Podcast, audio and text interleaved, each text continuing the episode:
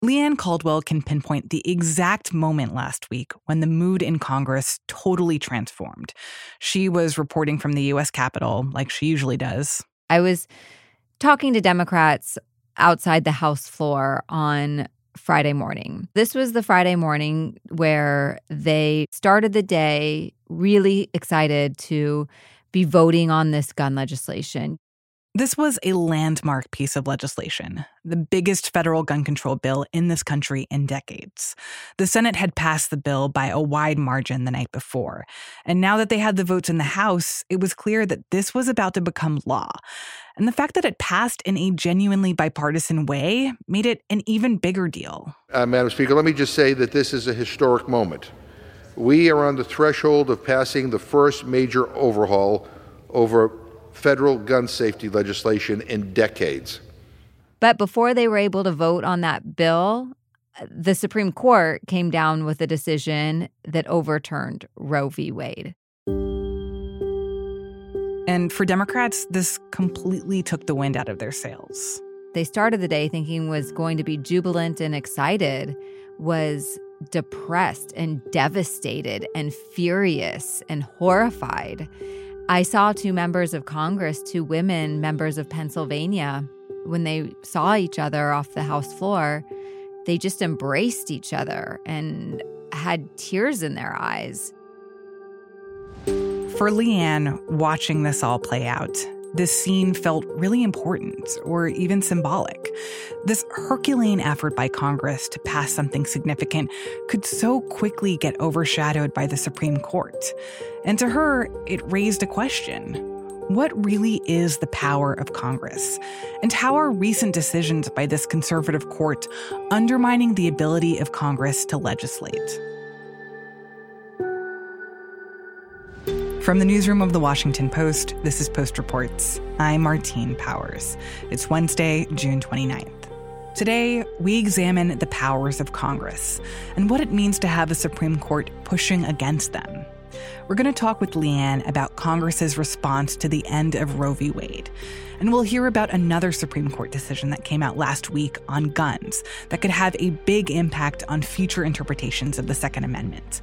But first, I asked Leigh about this new gun control law, what it does, and how it got so much Republican support.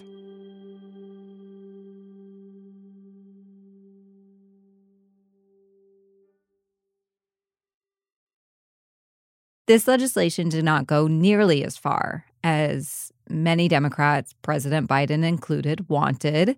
But this legislation is the most that Congress has done on the issue of guns in nearly three decades since the 1994 ban on assault weapons.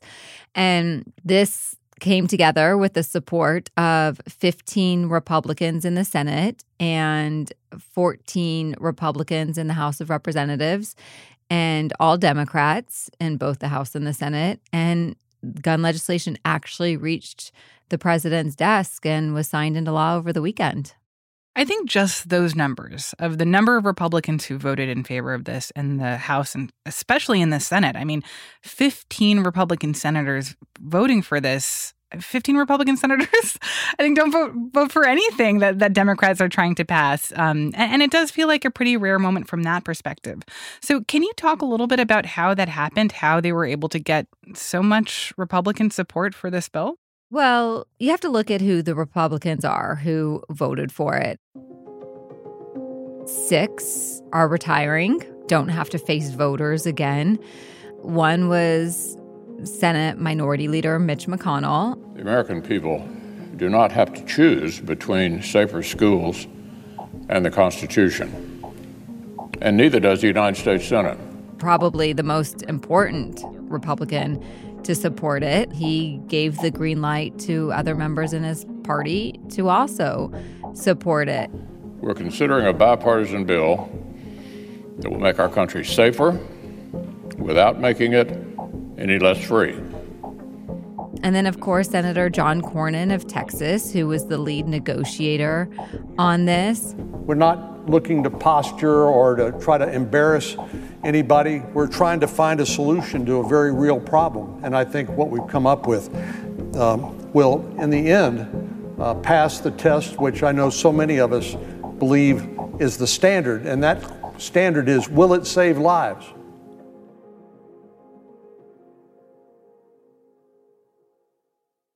And then there were two Republicans who are actually up for reelection this year.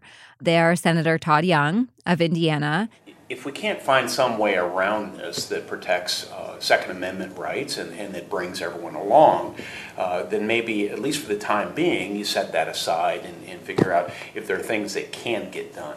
There ought to be. He didn't really have a primary challenger. It's a conservative state. He is going to win his reelection. So he didn't really have any sort of political pressure on him.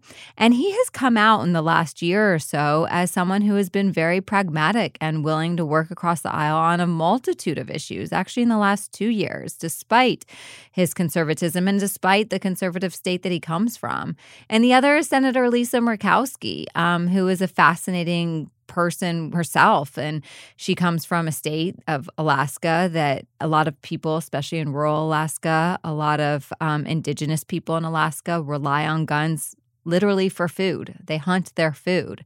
Um, it is survival, it is a way of life. I am a strong Second Amendment supporter. I am a, a gun owner and, and one who uh, takes takes protection of the Second Amendment very, very seriously. But I also But she came out in support of this legislation as well. And she is in a primary in August against a Trump backed person who is more conservative than her and who denounced this compromise gun bill. Right. So, how we balance this, how we ensure uh, again, a level of, of, of safety, of gun safety, how we work to, to protect innocent people while still protecting and balancing our Second Amendment rights.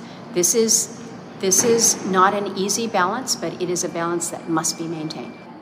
And so, you know, looking at the dynamics of the Republicans who did vote for it, I think that it was just a really interesting confluence of events and time. And it was a moment that seemed like it was politically doable, especially given the series of events that the country had just gone through the mass shooting in Buffalo, the one in Uvalde, and the several more that have happened since then. A couple weeks ago, we were talking about this framework that had come out that was basically, you know, the outline for what this bill was going to look like. What were the things that changed along the way? And does this bill still do something meaningful? Well, the things that were in the framework actually stayed in the framework and became legislation. There was nothing that was dropped, which was really surprising to me. There were things that were almost dropped, including the so called boyfriend loophole.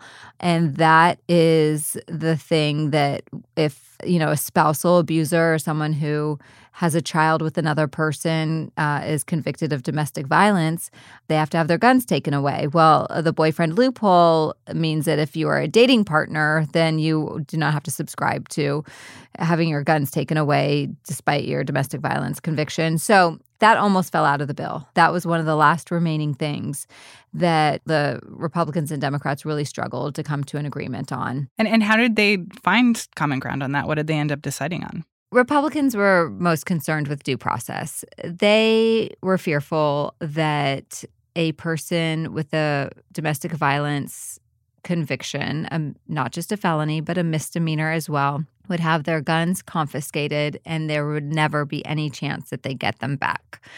And so what they did, what they agreed to was a 5-year time frame. So in 5 years, if a person does not have any other domestic violence misdemeanors or felonies, has also no other violent crime misdemeanors or felonies, they would be able to get their guns back. They would have to prove that they have a clean record. And that is the due process that Republicans demanded and that Democrats agreed to. Interesting. So they were basically like, look, you can take people's guns away in these scenarios for five years, but then after that, if they seem to be acting right, then they get their guns back. Correct. I, I also heard that there was um, questions around what it actually means to be a boyfriend, which I found kind of interesting. Like, how do you define who is a dating partner under the law? Yeah, that was another concern from Republicans, too The bill actually never explicitly says how to define a boyfriend. But what it does say is it says that the length of time matters, the frequency that the two people saw each other matters, and those would be taken into consideration. Now, uh, who takes that into consideration? That's essentially a judge.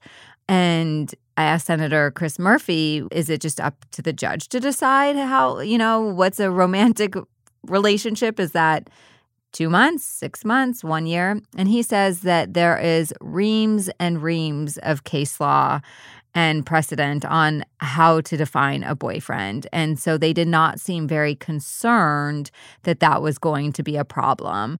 You know, I, think the more we talk about the details of this legislation and the particularities of who it's going to apply to and in what cases and for how long, I mean, it, it really makes clear that this is not the end all be all gun control law, right? That that this, I think, to many Democrats feels like nibbling around the edges um, at what is such a significant problem in our country. So, have you been hearing that from Democrats on the Hill that like we're celebrating this thing that doesn't do as much as we wanted to, nearly as much as we want it to?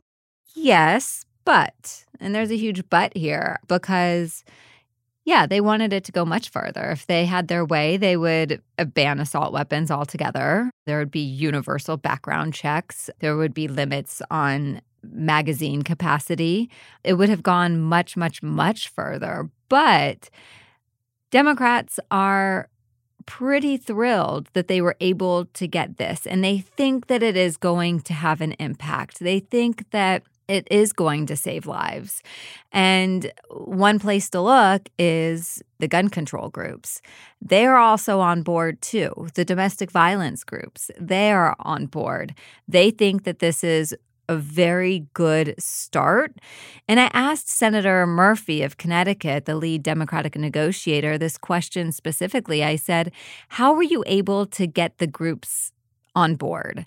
And he said it actually wasn't hard. He said they were very nervous. But when Senator Murphy went back to them and told them about what was being considered he said quote pleasantly surprised at the scope and the breadth of what is on the table and so he said from that point on they were working toward getting a deal rather than trying to get more from the deal because they thought that it was significant enough for right now. So many of the things that you're describing sound like kind of classic lawmaking 101 like what they show in schoolhouse rock right? Is that like you have two groups of people in different positions but that they find a common ground. They think through the things that they're able to uh, you know see eye to eye on. They come to some compromises and like that's how a bill becomes the law.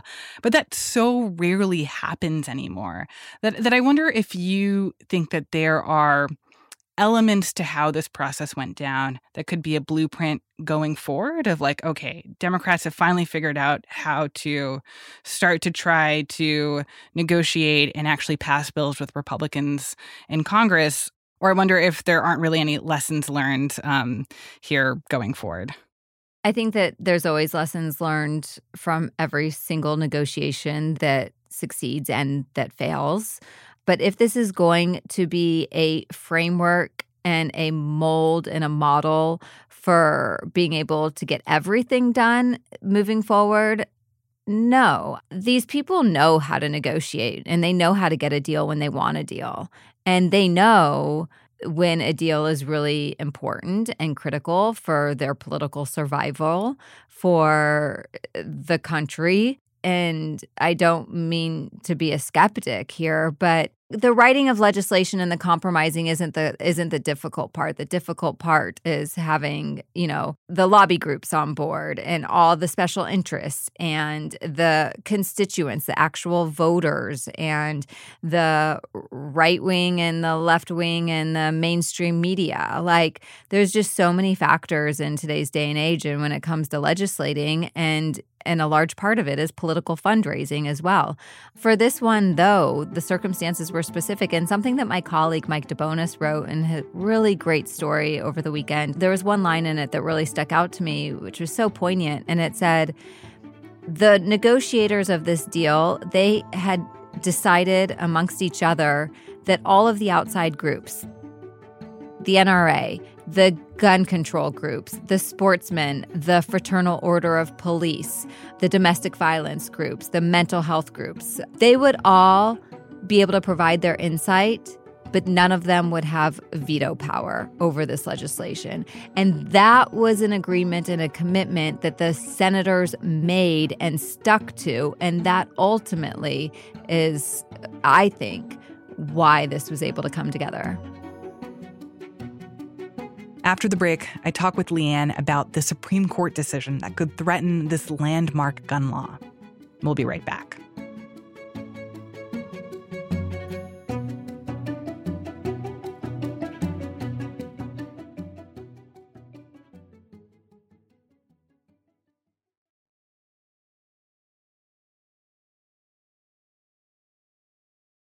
Leigh Ann, you know, you talk about all the difficult parts of this process or the factors that weigh on uh, these members of Congress as they're trying to do a deal like this. But I think the other part of this that's becoming more and more clear is the Supreme Court. I mean, I think the timing was very interesting, instructive that at the same time, in the same week that this bill passed, um, you also had the Supreme Court making a pretty major ruling about gun control and essentially leaning in the opposite direction. Can you talk about this ruling from last week and what it says and why it's significant? Yeah, well, the gun ruling, you know, this happened the same day, the morning of the Senate passing this significant gun legislation. The text of the Second Amendment enshrines a right not just to keep arms, but to bear them. And the relevant history and tradition, exhaustively surveyed by this court in the Heller decision, confirm that the text protects an individual right to carry firearms outside the home for purposes of self defense. The way that New York law worked is if you wanted to carry a weapon outside your home, a concealed carry permit license, you would have to show that there was a special need for it. But that concession dooms New York's law, which makes it a crime for a typical law abiding New Yorker to exercise that constitutional right. Now, what the Supreme Court said is that requirement to demonstrate a special need was a violation of the Second Amendment, of someone's right to bear arms. And so it overturned that. And so advocates say is going to lead to the proliferation of concealed guns on New York City streets, New York streets. And it also goes against allowing the states to make their own decisions on what gun laws should be. So then you have this on one hand and then 12 hours later, the Senate passes this legislation which tries to put some safeguards around gun ownership. And it's a really mixed bag, and it's going to only time will tell which one has a bigger impact on society.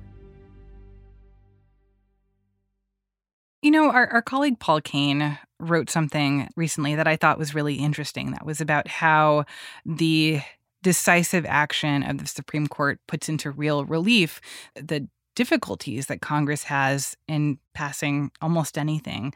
Um, and Paul talked to Congressman Jamie Raskin, um, who basically said, quote, the Supreme Court has more power than Congress to act on the things it wants to act on because there is this 6-3 conservative majority and that that they're really poised to be able to make rulings on a lot of different issues that they're interested in or passionate about and to really strike new ground in bold and surprising, and I think in some cases, or to some people, scary ways.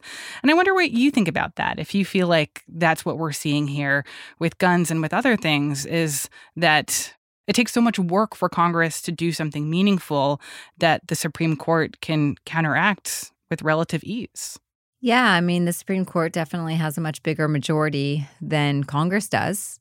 In the House of Representatives, there's a five seat margin between Republicans and Democrats, very wide difference in Democratic ideology from you know, the most conservative Democrat, Henry Cuellar of Texas, to the most liberal, let's say Representative Alexandria Ocasio Cortez or Cori Bush, is really vast. But you need every single one of them pretty much to support the same legislation in order for it to pass. And in the Senate, it's even more complicated because there's an even split 50 Republicans, 50 Democrats. And to pass most things in the Senate, it needs the support of 60, which in this case, you need 10 Republicans. And so, you know, Democrats in the Senate argue that they don't have the majority. Yes, they can decide what comes to the Senate floor because they have the majority in that sense, but they don't have a majority to actually be able to pass legislation because the way the Senate rules are is it's a 60 vote majority at this point is what you need. Um, or you need real bipartisanship. And one thing that I've been thinking about is for decades, Republicans, their mantra when it comes to Supreme Court confirmations is and even lower court confirmations is they don't want activist judges, judges that legislate from the bench. And that is something that they have always said when there was a more liberal majority on the court.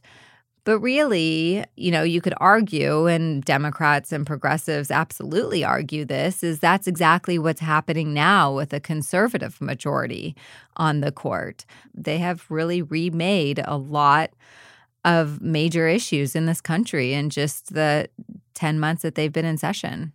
Leigh Ann, I'd also love to talk a little bit about the fallout from Friday's Supreme Court decision and what pressure the overturning of Roe v. Wade puts on Congress to do something or pass something that would federally protect the right to an abortion. Where is that? Like, what are we hearing from the Hill so far on whether that's something that lawmakers are actually trying to do? Let's start with the Democrats. They're the ones who are in power. They control government, although I just talked about how not by much. Um, the House says that they've already done it. They've already voted to codify Roe v. Wade. That bill is stuck in the Senate. The Senate voted on that legislation less than two months ago and it failed. My Democrat colleagues would like to convey the impression that this legislation, with this legislation, they're merely attempting to codify a widely held belief from which no reasonable person dissents. That, Madam President, is baloney. And so, what happens next?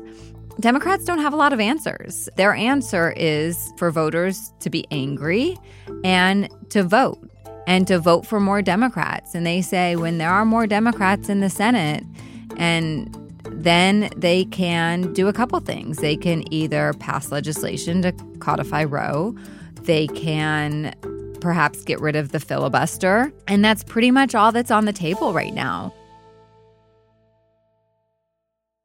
You know, there is negotiations that are happening right now between two Republicans, Lisa Murkowski and Susan Collins, and a Democrat, Tim Kaine of Virginia, on legislation to ensure access to abortion.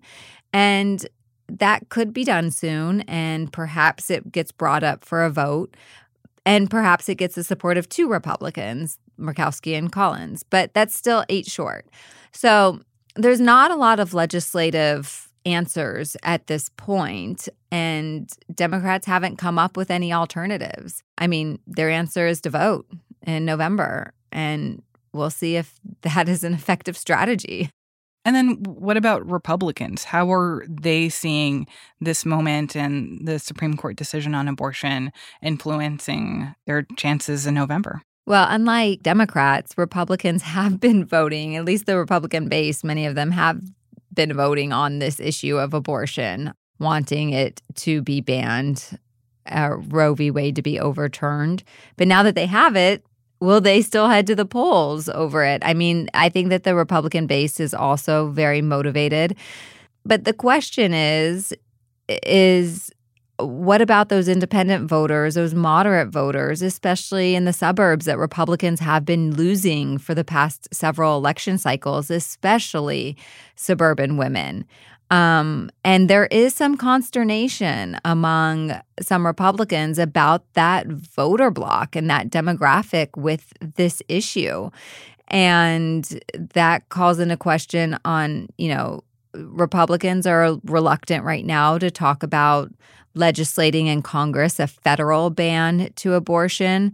These are things that make Republican leadership weary because they know that things like that are not popular. It's popular among the Republican base, but they need more than the base to win elections. And so it's going to be one of the most interesting dynamics um, heading into the fall. And of course, a million other things could happen between now and then, but it's not a slam dunk for either party. So, Leigh Ann, when you take into account everything that happened last week, in Washington. Um, you know, both this historic bill passing in Congress, but also these two major Supreme Court decisions, and especially you know the overturning of Roe v. Wade, which I think rocked the whole country. Like, what do you make of that? What do you think? What do you see as the common theme here that connects these different landmark moments in our country?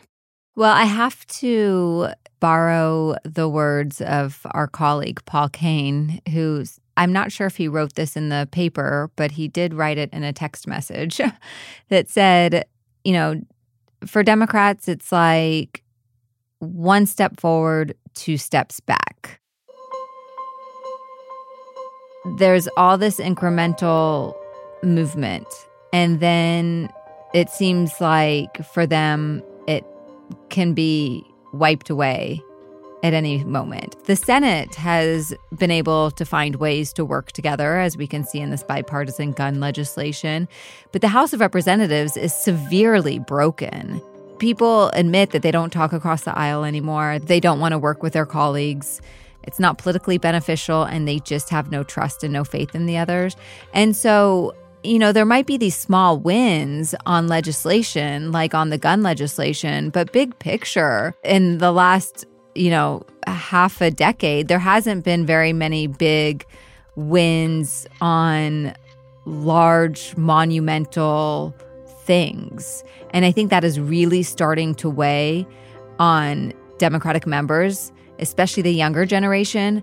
But it is really weighing on the progressive base, the progressives in this country, who are losing faith also in institutions, just as Republicans have been over the years, and losing faith in really the Democratic Party. And so there's this moment and kind of this fear of where the country is headed and what comes next, despite and regardless of if Congress is ever able to do anything about it. Leigh Ann, thank you so much. Thank you. Leigh Ann Caldwell covers Congress for The Post. She also writes the Early 202 newsletter. It's a great thing to read first thing in the morning with the latest politics and policy updates.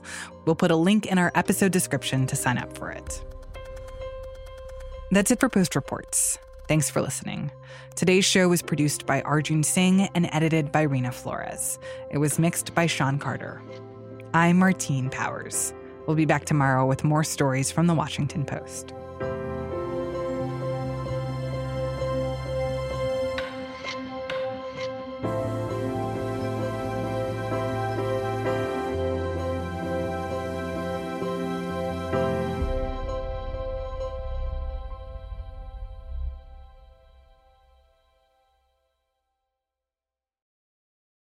Hey, this is Christina Quinn. I'm the host of Try This, the Washington Post's new series of audio courses.